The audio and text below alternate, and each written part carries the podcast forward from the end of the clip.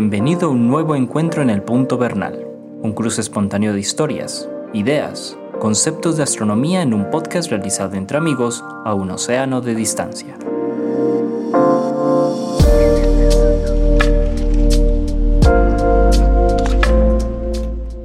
Hola Antonio, ¿cómo estás? Bien, gracias. ¿Tú qué tal? Todo muy bien por aquí, afortunadamente. Comenzando nuevo año, Antonio. ¿Cómo le parece, pues? Sí. Primer episodio del 2022. Que nos venga con mejor suerte que el año pasado, que, que tuvimos tantas cosas. Y Ave María. ¿Será que este año va a ser otro año de pandemia, Antonio? ¿Vos qué crees? Espero que no. Espero que no, porque... Yo también espero. Sí, sí. Bueno. Espero que esto ya se, haya arreglado pues, eh, para, para este año. Bueno, saludamos a todos los que nos escuchan, los que nos siguen en las plataformas de podcast. Eh, para quienes apenas están conectando por primera vez, Antonio Bernal es eh, divulgador del Observatorio Fabra en Barcelona, en España. Y yo soy eh, Jorge Zuluaga, profesor de astronomía del Instituto de Física de la Universidad de Antioquia en Medellín, Colombia. Y bueno, aquí nos reunimos cada ocho días. Bueno, llevamos un, teníamos, llevamos un recesito pues de más o menos unos 20 días, porque también pues hay hay que descansar. Eh, y regresamos entonces ahora con nuestra... Esta, oiga Antonio, yo voy a numerar esto en, en redes como la segunda temporada. Segunda, sí. Así, segunda temporada, exacto. Así lo hacemos en BTV, ya vamos a empezar la tercera temporada. Excelente. Sí, aunque, aunque, come, aunque nosotros comenzamos pues este, este podcast alrededor del mes de octubre, eh, igual pues es, hay que hacer cierres, hay que hacer cierres. Sí, entonces, octubre, noviembre, diciembre, ahora hasta, nos vamos hasta Semana Santa con la segunda temporada. Eh, me parece, me parece que está, está, está, bueno que hagamos unas cuatro temporadas por año. Exacto, sí. Muy bien, Antonio. Y para todos los oyentes, pues la idea hoy es que conversemos. Ahorita hace un momento estábamos hablando con Antonio de uno de los temas más interesantes, pero también eh, más cercanos de la astronomía a nuestra vida y al mismo tiempo uno de los temas más complejos de, eh, de la astronomía. Se conoce como el tema de las mareas. Sí. Las mareas lunisolares. Es curioso que las mareas, la, la, mayor parte de la gente las relaciona únicamente con el mar, por eso se llaman así. Y sin embargo, no son un, ese es el, el, el, efect, el, menos de los, el menor de los efectos. El efecto de, de que eleve la, el nivel del mar es el menor de los efectos. Tienes toda la razón, Antonio. La prim el primer mensaje que podríamos dar aquí es que el fenómeno de las mareas es un fenómeno que incluye un montón de cosas. Y la, y la, verdad mucho más complejas también que simplemente pensar en la elevación y el descenso cada dos veces al día. Exacto. Pero bueno, comencemos por explicar como tú, al, al, muy al estilo de Antonio, lo básico, lo básico de las mareas. ¿Qué son las mareas, Antonio? Mira, ¿Cómo se producen? Empecemos con la historia, porque ver, es que la historia tiene unas, unas cosas que son interesantes y sorprendentes. Por ejemplo, es tan complejo el fenómeno de las mareas que mira, Aristóteles no pudo con él. Que Aristóteles pontificó sobre lo humano y lo divino y no sí. pudo con él. Galileo no pudo con él. Tampoco Tú sabes que Galileo. Hombre, Galileo se equivocó de plano al de interpretar las mareas. Es que que se equivocara Galileo es muy complicado, muy difícil, porque él era muy analítico. Y sabes Tenía cómo? una intuición impresionante. Tremenda, tremenda. Y lo, lo interpretó de una manera muy original, que uno dice, este es un sabio, pero era la equivocada. Mira cómo lo interpretó. Él, él, él, dijo, la Tierra gira alrededor del Sol y gira sobre su eje en el mismo sentido que gira alrededor del Sol. Vamos a suponer que los dos sentidos son contrarios a las manecillas del reloj. Entonces, ¿qué pasa? Que la parte de la Tierra que está de noche es la que está más alejada del Sol. Y la velocidad en un sitio de esos, donde, donde es medianoche, por ejemplo, es igual a la suma de la velocidad orbital de la Tierra más la velocidad periférica. En cambio, la parte que está a mediodía, la velocidad total es igual a la diferencia entre la velocidad orbital de la Tierra y la velocidad periférica, a la diferencia puesto que van en sentidos contrarios. Correcto. Entonces decía, claro, entre una persona que está a la medianoche y otra que está al mediodía hay una diferencia de velocidades muy grande, lo cual implica que hay aceleraciones y desaceleraciones. Oigan la lógica que tiene, una lógica tremenda. Entonces dice, entonces yo lo comparo con una de las naves que traen agua en el, en, por los canales de Venecia. Sí, sí. Una nave de esas tiene un bidón lleno de agua, un, recipiente lleno de agua. Cuando la nave acelera a remo en, aquella época, me imagino, ¿cierto? Cuando la nave acelera, el agua tiende a quedarse atrás del bidón. Y cuando la nave empieza a frenar, a disminuir su velocidad, o sea, a desacelerar, el agua tiende a quedarse al frente del bidón. Con lo cual el agua está subiendo y bajando de acuerdo con las aceleraciones y desaceleraciones. Esa era su explicación de la ingeniosísimo, ingenio. Eso está en el libro que se llama las eh, sobre los dos grandes sistemas del mundo en, aquel en ese libro. Sí, el, diálogo. El diálogo, sobre los dos grandes sistemas. Exacto. Diálogos. Está una sí, es una, es una, explicación muy ingeniosa basada en la, en la que llamamos nosotros en, en física la, la, cinemática del movimiento de la Tierra. Sí, sí, sí. Sin incluir, y ahí yo creo que, que todos los oyentes estarán de acuerdo, el fenómeno clave que hoy sabemos que produce las mareas, que es la gravedad. Sí, lo, que, lo que Galileo no, no sabía era la existencia, que es, que es curioso, Antonio, y yo no sé qué has pensado, qué hablas tú de esto, eh, cómo, cómo Em, no nos imaginamos el hecho de que a pesar de la intuición y los descubrimientos de Galileo, pues Galileo desconocía el fenómeno de la el, fenómeno gravitacional a nivel del sistema solar. Obviamente Galileo pues conocía inclusive la teoría de Aristóteles sobre la caída de los cuerpos y obviamente estudió mucho el fenómeno de la caída de los cuerpos, pero al hablar yo de la gravedad, aquí me estoy refiriendo entonces a la concepción newtoniana que fue posterior que fue sobre exactamente. la gravedad en todo el universo. Sí, sí, sí, 60, 70, 60 años anterior o 50. Mira, y el error, yo, yo pienso que en esa concepción de Galileo tan, tan original y tan, tan inteligente, porque es que es de mucho ingenio, el, el, error de él, ¿sabes cuál fue? Que no le puso números. ¿Cuál fue? No le puso números. Si le hubiera puesto números, se había dado cuenta que esa diferencia es irrelevante. Pero no le puso números. sí, claro. Que Galileo, justamente, que para nosotros en física y astronomía es, la persona que introdujo las matemáticas o, que le dio el, gran valor a las matemáticas en la, en la, en la, en la, mm, en la descripción del mundo y del universo, justamente se le haya olvidado. Y no le puso. cuantificar. Quién sabe por qué razón, pero la realidad es que es irrelevante. Y otro hecho histórico de mucho interés es que hubo una, antes de Newton, hubo alguien que dijo la palabra exacta, la describió exactamente. ¿Quién sería? Otra intuición, Kepler, claro.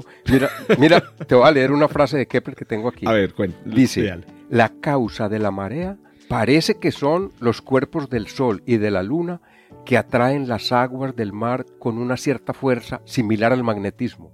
Increíble. una descripción tan perfecta. No, total, total. 60 años, 70 años antes de, de una teoría del tema. Sí, Kepler. Yo no sé, yo no sé, a mí me parece que cuando, la, cuando eh, los historiadores de la ciencia hablan o, señalan a, Galileo como el padre de la astronomía moderna, a mí me parece que están refiriendo es al, al padre de la astronomía observacional moderna, porque yo siempre he considerado a Kepler el padre de la astrofísica.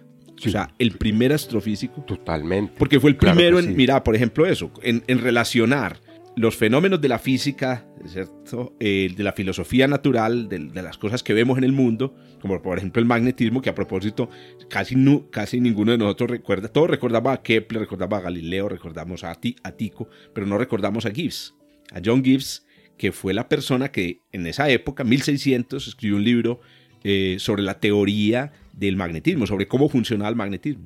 Y Kepler conocía la teoría, y entonces, entonces muy, es, muy, es muy intuitivo Kepler al pensar que un fenómeno que ocurre en la Tierra, como el magnetismo que, le, que pasan las rocas, podría ser un fenómeno que ocurriera en todo, en todo el universo. Entonces, para mí siempre Kepler ha sido el, eh, el primer astrofísico de la historia. Sí, sí, sí.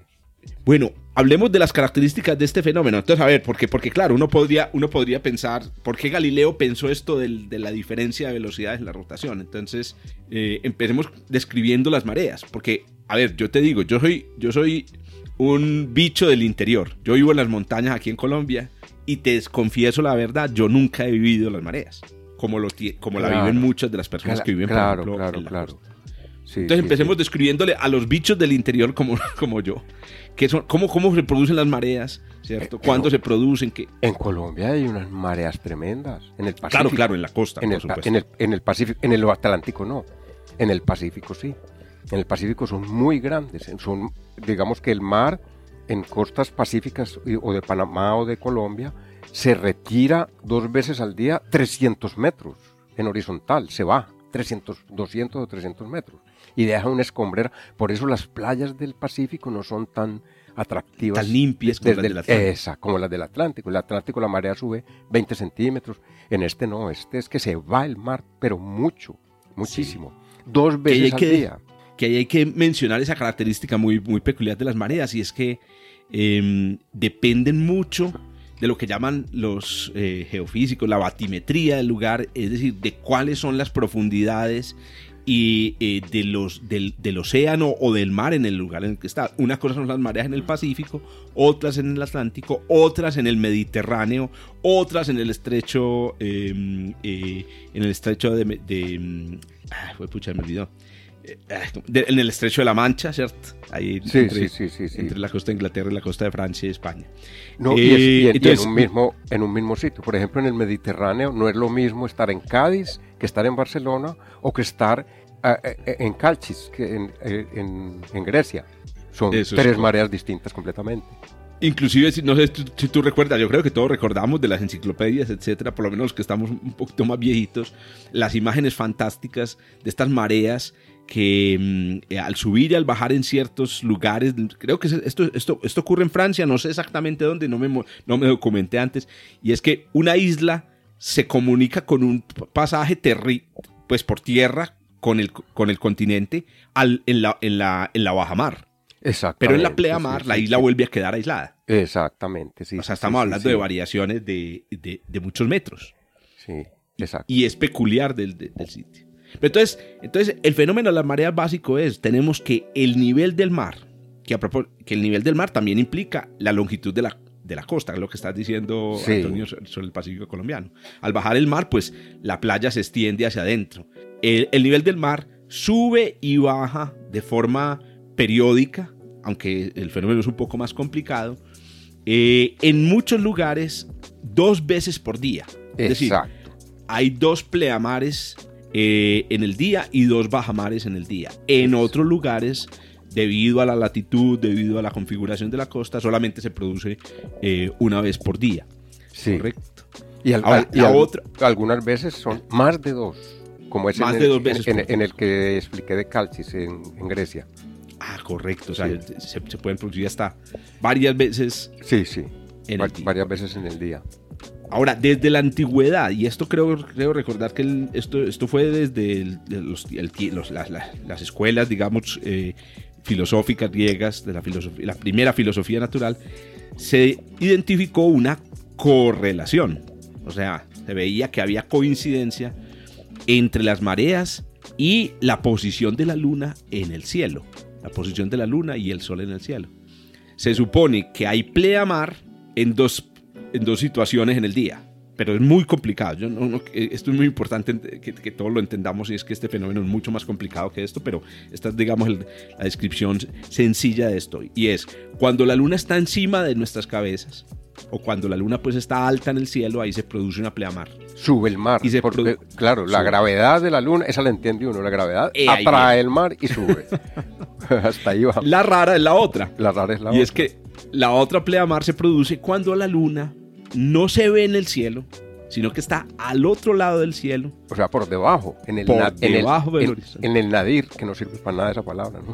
Eh, en la dirección del nadir, a mí me encanta esa palabra, ¿sabes por qué? Porque es, es, un, es una, como una representación de la abstracción en astronomía. Sí.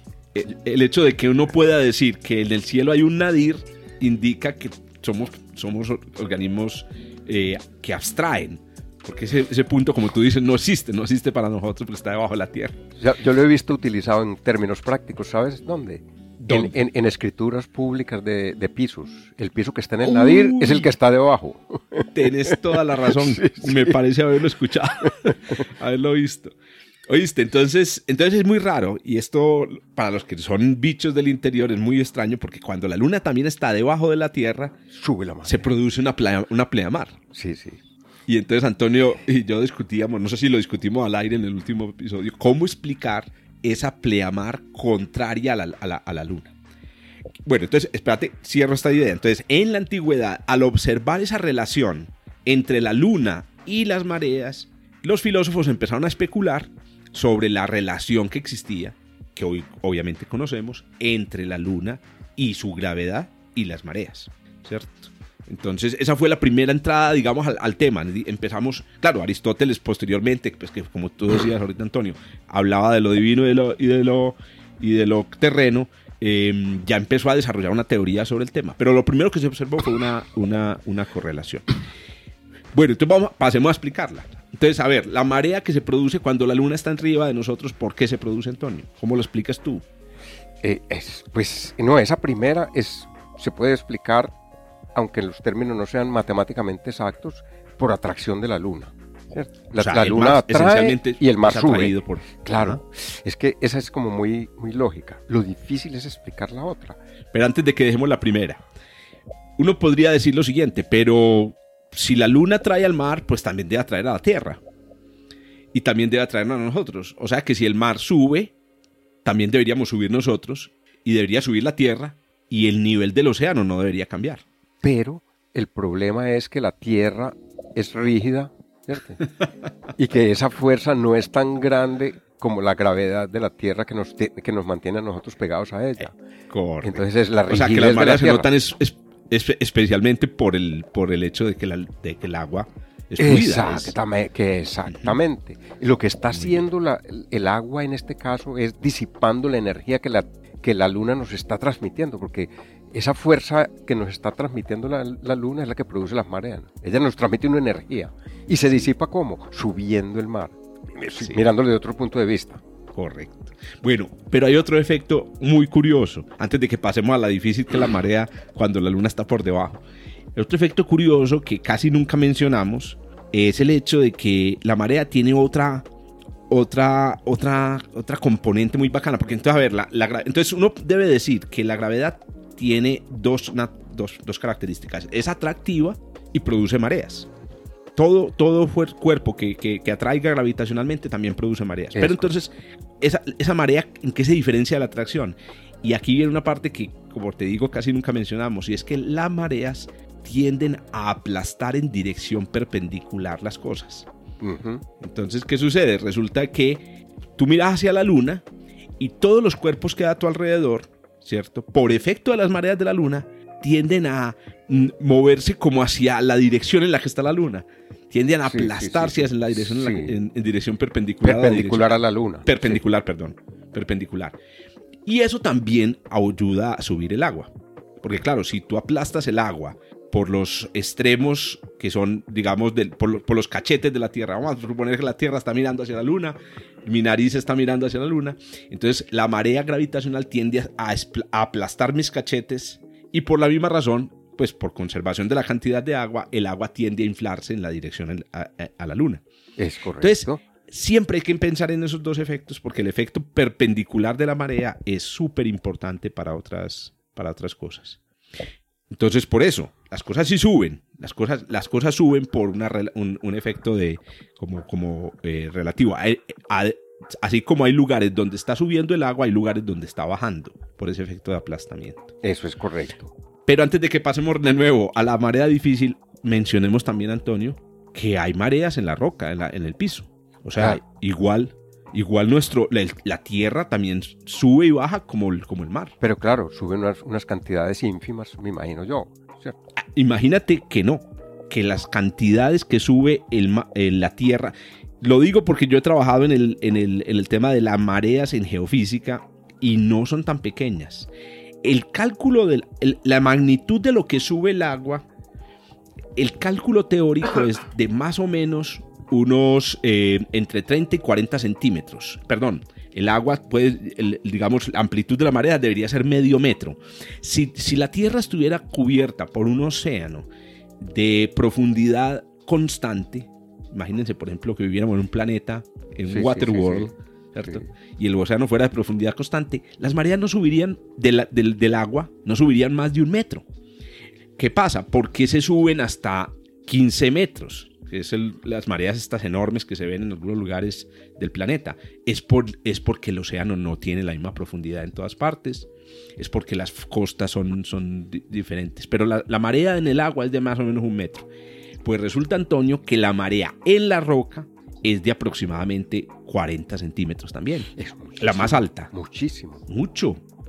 Y te cuento lo siguiente, esas mareas que se producen también en la roca tienen varios efectos interesantes. Uno de ellos es que cambian la altura a la que se encuentran, por ejemplo, eh, las antenas de comunicaciones, los aviones. Y como el GPS es tan preciso, puede percibir esos cambios. Vaya, vaya. Eso sí es novedoso para mí. Eh, ahí, ahí, todos los días aprende algo nuevo en las, en las conversaciones. Y otro efecto muy curioso que pueden tener las mareas de la Tierra, que se ha investigado desde tiempos de Darwin, pero Darwin abuelo, que fue uno de los primeros astrónomos, porque Darwin abuelo fue un gran, un gran eh, fue, fue astrónomo, trabajó en astronomía y fue uno de los primeros en teorizar sobre las mareas. Y es que desde ese entonces se viene pensando en que las mareas podrían tener un efecto sobre los sismos. Entonces resulta que, claro, al moverse la roca arriba y abajo, pues podría también producirse Claro, claro. Donde están las grietas cambia la posición relativa de una placa con otra o lo que sea. Por supuesto, entonces ahí podrían haberse producirse también temblores. No se, no se ha comprobado, eh, eh, digamos, como un hecho definitivo. Estamos como en la etapa de los, de los griegos antiguos, es que hay una correlación, se han observado correlaciones entre las mareas en la roca y los sismos, pero todavía no se ha digamos, demostrado que exista una, una relación de causa y efecto. Exacto, muy bien. Vámonos para el otro lado, pues. A ver, ¿cómo, ¿cómo explicas tú a la gente cómo la marea del otro lado? La marea del otro lado. ¿Por qué sube al otro lado? Como si la, tierra, la luna tuviera un, rechazo. Bueno, ¿a qué se debe? Eso se debe a que realmente la aceleración de marea, que es la fuerza que produce sobre un kilo de, de, de, agua, por ejemplo, en la super, eh, colocado en la superficie, esa aceleración es proporcional a la diferencia que hay entre el tirón gravitacional en el centro de la Tierra y el tirón gravitacional en la superficie. Entonces, claro, en la superficie que está cerca de la Luna ese tirón es positivo, pero en el otro es negativo, porque es una cantidad menor contra una cantidad mayor. Entonces, matemáticamente eso se entiende perfectamente. Yo lo que no, no he encontrado, y te lo expresé algún día, fue una manera de expresar esto de, manera que se le pueda contar a un niño de seis años y él sea capaz de entenderlo. No, no, no, no he encontrado una manera. No has encontrado Este es una, un, un, tema... Mira, este tema es tan complicado que hay una leyenda que me imagino que es apócrifa, pero ya dice lo difícil que es. Se dice que eh, Aristóteles se suicidó porque él murió ahogado en el estrecho de Calchis, donde hay hasta siete, creo que hasta siete o seis veces marea diaria. Y él siempre pensaba, ¿por qué hay varias mareas en el día? Y entonces dicen que desesperado por no conocer la respuesta se tiró a ahogar. Puede que sea, puede que sea apócrifo, pero ya nos indica lo difícil que es el tema. Sí, sí, sí, sí. Ve, que a propósito, eh, espero yo que Marcos Chicot, yo no sé si conoces a Marcos Chicot, ¿has oído hablar de este, este escritor español? Marcos Chicot. bueno, me suena, me suena. Sí, él es un escritor español premiado y, tiene su, novela pues más conocida, más vendida, se llama El asesinato de Pitágoras. Ah, claro, no, claro, sí, la tengo, yo la leí. Eh. La, leí antes de que le dieran el premio, porque a él le dieron el premio dos o tres años después. Premio Planeta fue él. Sí, sí, sí, mm, Dos o tres años después de que escribiera la novela. Yo la había leído. La novela, muy buena, a mí me gustó mucho muy buena novela y él pues obviamente ya se dedicó a escribir sobre el tema porque claro, es lo, que sucede y él tiene otra novela muy exitosa, fue finalista también Premio Planeta en 2018 o 2016 se me olvidó, que es em, El asesinato de Sócrates. Ah, pues la voy y a buscar, hace poco, la busco. Búscatela porque a mí me gustó más el asesinato de Sócrates que el asesinato de Pitágoras porque es más realista desde el punto de vista eh, histórico. Ah. Y y hace poco escribió El asesinato de Platón. No puede ser. Buenísima, buenísima. Les digo pues que es que Marcos tiene, tiene el, palito para escribir sobre esto. Pues yo me estoy esperando en la novela, espero que la esté escribiendo, y si algún día alguien que lo conoce, el asesinato de Aristóteles. Obviamente, para los que no han leído la novela, pues no les vamos a hacer spoiler a leer, pero cuando uno dice el asesinato de Sócrates, uno entiende más o menos por qué. Claro, claro. Que Sócrates fue juzgado, bueno, tuvo, que tomarse una cicuta por, bueno. Pero hablar de asesinato de Pitágoras, hablar de asesinato de Platón, no tendría pues como sentido, porque no, recordamos que ellos hayan muerto violentamente, pues Por ejemplo, Platón murió en un matrimonio. Se murió en la mitad de un matrimonio, ya viejito. Ah, en el matrimonio y ya pasó a, mejor vida, nunca murió. Pero entonces Marcos juega con este término de, asesinato porque claro, hay intriga y hay asesinatos en las novelas. Pero ahora que lo pienso, ya que estás contando esta historia tan bacana sobre Aristóteles que no conocía, me imagino que en la novela del asesinato de Aristóteles podrías meter ahí un poquito de especulación histórica sobre cómo fue esa muerte de Aristóteles y la, y la razón. Claro, claro. Pero súper recomendada. Volviendo entonces a la otra marea, hay otra explicación, Antonio, que también te la había comentado la otra vez. Cuando uno hace un modelo matemático de las mareas, como tú dijiste, uno tiene que modelar la aceleración de las mareas y bueno, uno tiene que construir una, eh, lo que llaman curvas de igual aceleración o equiaceleración o equipotenciales, las conocemos en física. Y la forma, esa forma, digamos, como, como una, como un, ¿cómo lo llamaríamos? Un melón, una sandía. Sí, sí, sí. ¿Cierto? que, que, que, vemos en los libros con la que se representa la marea sobre el mar, aparece, aparece naturalmente en las matemáticas. Pero como tú lo dices, explicarlo desde, como sencillo es, difícil. Pero entonces, mira, es, yo, yo te propongo esta otra explicación. A ver si empezamos a, a, moverla y de pronto la gente empieza a entender. Porque, hombre, la explicación em, tiene un fundamento matemático y además es, eh, digamos, entendible. Lo que pasa es que la cosa es un poquito más complicada. La explicación es esta. Y curiosamente, ahorita que explicabas, ahorita que decías cómo lo explicó Galileo, pues Galileo no estaba tan lejos del asunto. Lo que hay que tener en cuenta en primer lugar es que la Tierra también gira alrededor de la Luna.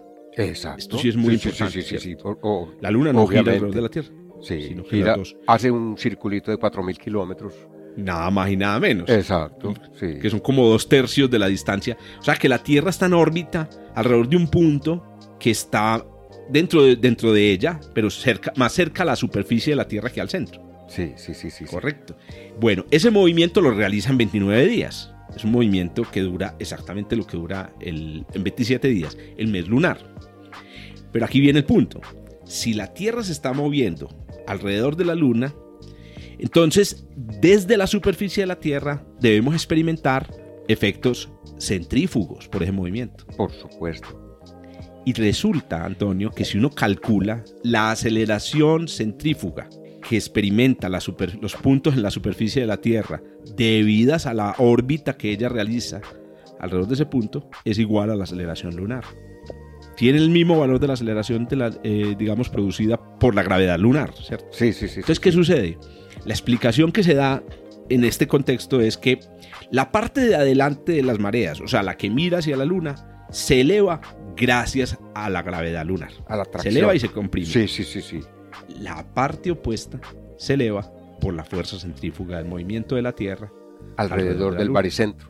Exactamente. Mira, un, paréntesis. Entonces es una, es una posible manera también de explicarlo. y, es, y es válida, como te digo, es válida, aunque es más complicado, es también válida. Dale, Antonio, dale. No, un, solo un paréntesis para que continuemos porque está muy interesante el tema. Eh, resulta que ese movimiento es un desconocido y olvidado. Nadie lo menciona. Y yo escribí sobre los movimientos de la Tierra una serie de artículos en la revista Astronomía. Y cuando llegué a este, no le encontré nombre. Entonces lo inventé un nombre. A ver. Lo puse varición. Ah, está muy chévere. Precesión. Precesión. Precesión, nutación. Esta es la varición alrededor del baricentro. Me gusta. ¿Qué nombre tiene ese movimiento? No tiene, eh, eh, no sería movimiento orbital. No tiene. Entonces lo, lo, voy a asumir. Sí, varición.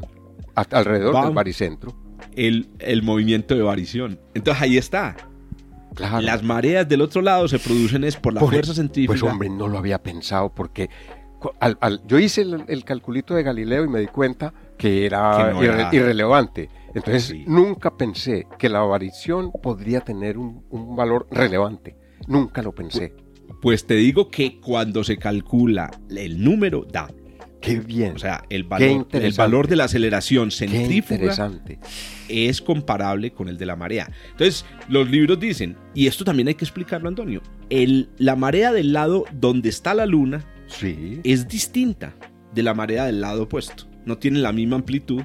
O sea que la forma no es como la de una sandía vista la Tierra de perfil así con la marea, sino que es un poquito deforme, es más intensa del lado de la Luna. Pero entonces la, fórmula que nos dice que la aceleración de marea a un lado y al otro es eh, más y menos 2G. es una aproximación. sí, yo, yo sé que es una aproximación porque hubo que quitarle los términos de la serie de Taylor que eran el cubo y el cuadrado, se le quitaron, ya quedó como una aproximación. Pero afecta tanto como para que sean, que no seas ese más y menos, sino que sean diferentes los dos. No, no, afecta mucho, pero es un hay una pequeña simetría. Ah, y esa pequeña simetría, como te digo, se debe a que los dos fenómenos son de origen distinto. El uno es un, un, efecto debido a la variación en, el campo gravitacional y el otro es debido a la aceleración centrífuga. Me, encanta ese, esa interpretación porque, porque es visualizable, es visible. Eso, eso pero puede, uno puede hacer. Sí, sí, sí, sí, Bueno, y otra cosa que tenemos que mencionar, Antonio, no se nos puede olvidar, es que el Sol también produce mareas. Sí, claro, claro. Ahí hay una paradoja enorme. A ver. Porque mira, el Sol atrae a la Tierra, no me acuerdo, creo que uno, uno como, con ocho veces, no, ciento, 180 veces más fuerte que la Luna. Exacto. A la Tierra. y sin embargo, las mareas lunares son más grandes que las mareas solares. Entonces, es, una paradoja total. Es una, es una paradoja correcta. ¿a, qué se debe? A una cosa que poca gente conoce, aunque hayan incursionado en las matemáticas de la gravedad. Y es que la aceleración de marea es inversamente proporcional al cubo, no al cuadrado. En cambio, la, la, la gravedad es inversamente proporcional al cuadrado de la distancia. Ese es el punto. Son efectos diferentes, o sea, no, no puedes comparar peras con manzanas. Comparar la fuerza de gravedad con la fuerza de marea es, es, equivocado. Son, distintos. Claro. si, tienen un origen común en el sentido de que hay gravedad en la marea y lo que sea, pero, pero son dos, dos caminos. Son dos cosas de naturaleza. exacto. Entonces, como el Sol produce mareas, que a propósito son más o menos la mitad de las mareas de la Luna. o sea, de todas maneras el Sol es... Entonces ahí otra vez, hay una, hay una marea del lado donde se ve el Sol, o sea, de día, y una marea opuesta debida al Sol. y el efecto es el mismo. Y aquí sí es más entendible. La marea que está del lado del Sol es debida a la diferencia en la atracción solar. La que está del lado opuesto es debida a la aceleración centrífuga por el movimiento de la Tierra en su órbita. Si la Tierra se moviera en línea recta, el lado opuesto no se produciría. La marea del lado opuesto no se produciría. El caso es, Antonio, que como seguramente muchas de las personas que no son bichos de, interior como yo saben, las mareas más altas en el mes se producen en lo que se conocen como las sisigias, que a mí esa palabra siempre me ha parecido curiosa, tan, tan curiosa. Eh, como, eh, decir, eh, yo siempre he pensado que, es un, que, es, un extranjerismo. Cada vez que la voy a decir, sisigia, digo, esto es un extranjerismo, esto viene del inglés y resulta que no, hombre, esto viene del latín y, de la, y del griego antiguo. Las sisigias que son en astronomía las situaciones en las que los cuerpos se alinean. Sí, sí, sí. Entonces, en luna, la luna nueva es una sisigia. Sí. Un eclipse ocurre en sisigia. Sí. Están alineados el sol y la luna. Pero también la luna llena es una sisigia. Porque el sol, la tierra y la luna están también alineados. están alineados, sí. Correcto. Entonces en sisigias, o sea, en la luna nueva y en la luna llena, se producen las mareas más altas porque se suman los dos efectos.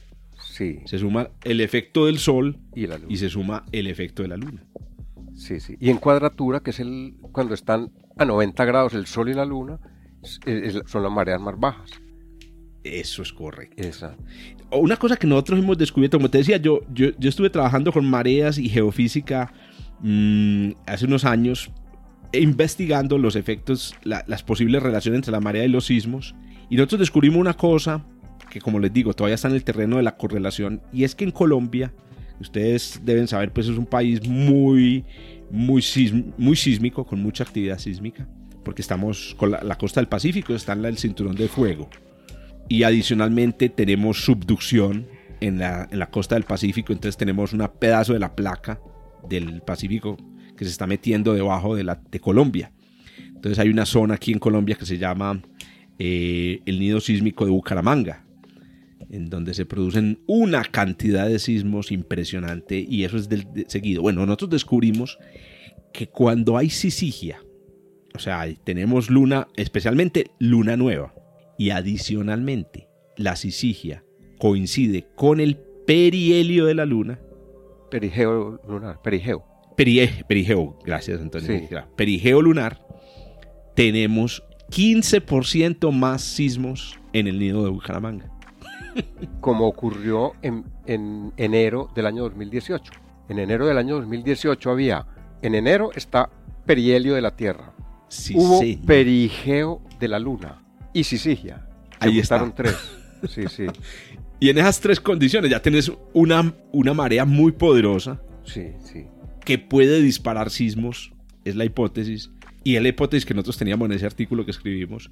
Y bueno, entonces al final, claro, lo que sí descubrimos es una cosa, y es que los sismos que se producen por, las, por, la, por los perigeos en, en, Luna Nueva son sismos muy profundos, sismos a 100, 200 kilómetros de profundidad, que no son necesariamente los sismos pues como más, más, peligrosos. Son, más benignos, digamos así, menos malignos. Oíste, Antonio, no, debemos, no, no cerremos el capítulo. Bueno, es que el capítulo de la marea es muy largo porque hay un montón de fenómenos. Por ejemplo, porque si la marea debería medir menos de un metro porque son de 13, que hay un fenómeno de resonancia, cuánta energía se disipa. Después tenemos que hablar de que la, luna se aleja y la Tierra se frena por las mareas. Claro, de que hay unos efectos tan curiosos como la aceleración de Coriolis que produce mareas, que, que produce diferencias en las mareas, como en Panamá. Tú en Panamá estás... A ver prácticamente en los dos mares pegaditos. Es, es la franja de tierra más delgada que hay en la Tierra. Y entonces cuando estás en el Atlántico, las mareas cero, no las notas para nada, 10 centímetros, 20 centímetros. Y te vas al Pacífico y son metros, metros, entonces el, el, agua se aleja enormemente, estando pegaditos los dos mares. Y eso se debe a la aceleración de Coriolis, que es otro de los dolores de cabeza para explicar qué es la aceleración de Coriolis. Correcto. y eso crea entonces este efecto, Antonio, de que el, Atlántico es más alto que el Pacífico en Panamá. Sí, sí, esa. ¿Cierto? Sí, sí. Y, que crea pues una ventaja para el, para el desarrollo y el diseño del canal de, Panamá y esa la posibilidad pues de, de, pasar de un lado a otro. Oíste Antonio, no, iba a mencionar también que no, que no quería que cerráramos esta conversación sin mencionar que las mareas pues son un fenómeno universal. Sí, por supuesto. O sea, que ocurren en otros lugares del universo, en, el sistema solar. Sí, sí. No, y que, es un, fenómeno que tú lo dijiste ahora, es de ida y vuelta. Si la luna le produce mareas a la Tierra, la Tierra le produce mareas a la luna y mayores, porque la Tierra tiene más masa. Eso era justamente lo que iba a decir. Resulta que, mire, mira este, este, este datico. La fórmula para calcular más o menos cuál es la altura máxima de las mareas en un lugar eh, es relativamente sencilla. Yo la voy a decir, tal vez algunos la, la, recuerden, otros digan, a mí no me interesan las fórmulas. La fórmula es que el tamaño de la marea es como la división entre las masas, la división entre las masas de los cuerpos. Entonces, por ejemplo, en la Tierra, la masa de la Luna, la que la produce, dividido la masa de la Tierra, que es un 81, multiplicado por el, el radio del cuerpo donde se produce la marea, en este caso, por ejemplo, si lo vamos a calcular en la Tierra, que es el radio de la Tierra a la cuarta potencia, dividido la distancia a la Luna a la tercera potencia. Ajá. ¿Cierto? Entonces ahí tienen razones entre las masas, razones radio-distancia. Bueno, yo como les digo, no creo que pues, sea una, cosa de gran interés divulgativo. Lo que quiero decir es que si metemos los números ahí, entonces miren, en el caso de las mareas de la Tierra, depende de la masa de la Luna, que es un 81 de la masa de la Tierra. Pero en la Luna es al revés. Es la masa de la Tierra sobre la masa de la Luna. O sea que en la Luna potencialmente las mareas podrían ser 81 veces más grandes. 81 veces más grandes. Estamos hablando de mareas de 80 metros. Pero hay un efecto. Como las mareas dependen de la cuarta potencia del radio y nuestro planeta tiene un radio que es cuatro veces el de la Luna, entonces a esos 80 hay que dividirlos por 256. y el resultado es que las mareas en la Luna pues pueden ser intensas, pero no son tan intensas como creeríamos. Las mareas que produce, digo, la Tierra sobre la Luna. Y esto es debido a que la Luna es chiquitica. Es el tamaño de la Luna. Hay otra cosa que se me viene en este momento, ya que tú dices que tú lo mencionas. Y es que la marea, esa aceleración de marea es como una especie de energía que un cuerpo le inyecta al otro. De manera que la luna le inyecta a la tierra y, y el mar la disipa. La que la tierra le produce a la luna no tiene mar para que la disipe. Entonces, ¿en qué se va? En acelerar la luna, con lo cual la luna se está separando de la Tierra. Muy importante, correcto. Y sabes que también los, los, los sismógrafos que instalaron los astronautas de las misiones Apolo demostraron que también esa energía que le entrega la Tierra en mareas a la Luna produce sismos. Correcto. O sea, e, en la Luna, en la Luna parece que eh, los sismos sí son producidos por la Tierra. Se bajó. Se bajó el, volumen. Sí. Se te bajó el volumen completamente. ¿Me estás escuchando bien? Muy bajito. Muy bajito. Ay, fue pucha. Yo creo que fue que es tu micrófono, porque yo estoy escuchándote igual. Yo te estoy escuchando. No, perdón, es tu audífono, porque yo te estoy escuchando perfectamente. Oh, qué curioso. Bueno, te escucho más, así que la, bajito. La grabación debe estar, estar igual. Pero bueno, ya, yo creo que ya, ya estamos cerrando. Iba a decir sobre las mareas en IO. Ah, importantísimas, porque las mareas en IO son. Espérate, espérate. Voy a hacer una señal aquí para que Joshua haga la. Bien. Antonio, y hablemos de las, finalmente, de las mareas en la luna de Júpiter, por ejemplo, en la luna Io. Claro, creo que las mareas en la luna Io son las más elevadas del sistema solar. Y llegan a Le tengo el dato. Que como no hay mar que se disipe, entonces la, la energía se va en friccionar las capas unas con otras, de manera que la fricción produce calor, y ese calor es suficiente para fundir el azufre que hay que es muy común en Io. En, Io es rico en azufre. Entonces, Io debe oler horrible. Por bueno, el, pero aparte el verdadero, el infierno olfativo del sistema solar. Sí, sí, pero aparte de eso, tiene volcanes que están flotando en un mar de, de azufre pastoso. Correcto. Sí, sí, sí, sí. El dato es el siguiente. En, IO, entonces recuerden, el, nivel más o menos promedio de las mareas en la Tierra debería ser menos de un metro, más o menos unos 50 centímetros, si, la, si el océano fuera de la misma profundidad. las mareas de la roca de la Tierra deben ser más o menos unos 40 centímetros, no está muy lejos de la, de la del mar. Por el hecho de que el mar tiene distintas profundidades, las mareas se suben hasta 10 metros en el agua, aunque en las rocas sigue siendo igual. Pues en IO las mareas llegan a ser de 100 metros. 100 metros. Estamos hablando de que allá la roca sube y baja por efecto de las mareas, obviamente producidas por Júpiter, sube y baja lo que un edificio de 20 pisos, 30 pisos. Sí, sí, sí. Bárbaro. Que es una tremenda variación. Bárbaro. bueno, Antonio. El infierno del sistema solar. El infierno, ya dijimos, el infierno no solamente por los volcanes, sino por, por el El olor. Muy bien, Antonio. No, ahí está. Pues, bueno, es que hay muchas cosas. Como siempre, se nos quedan un montón de cosas. Claro. Y este tema es tan amplio, tan amplio y, tan complejo, pero bueno. Bueno. Esperemos que todo el mundo lo haya entendido. esperamos. Razonablemente bien. Eh, o, como, o como lo decíamos la otra vez, pues que al menos hayan quedado suficientemente picados como para salir de o dejar de escuchar este podcast y ir y buscar más información. Afortunadamente, tenemos mucha información en, eh, en las redes. Les te digo lo siguiente, pues obviamente para preparar este, este, este podcast, pues eh, una fuente interesante es, Wikipedia. A mí me gustan mucho las animaciones, etcétera. Yo leo especialmente Wikipedia en inglés y pues me estuve leyendo el, artículo en español en Wikipedia de mareas y se los recomiendo. Muy bueno, muy, de muy buen nivel científico y también eh, un, buen nivel fácil de entender. Muy bien.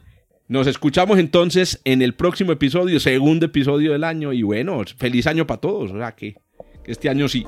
Sí, señor. Feliz año. Que sea menos problemático que el 2020. Uy, sí. Uy, sí. Muy bien. Chao, Antonio. Nos, bueno, nos escuchamos la próxima. Hasta luego. chao. chao.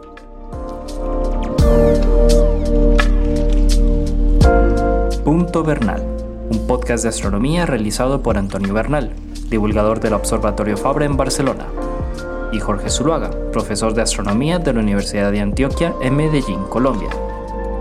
En la producción y edición, Joshua Giraldo, pregrado de astronomía de la Universidad de Antioquia. Hasta el próximo encuentro.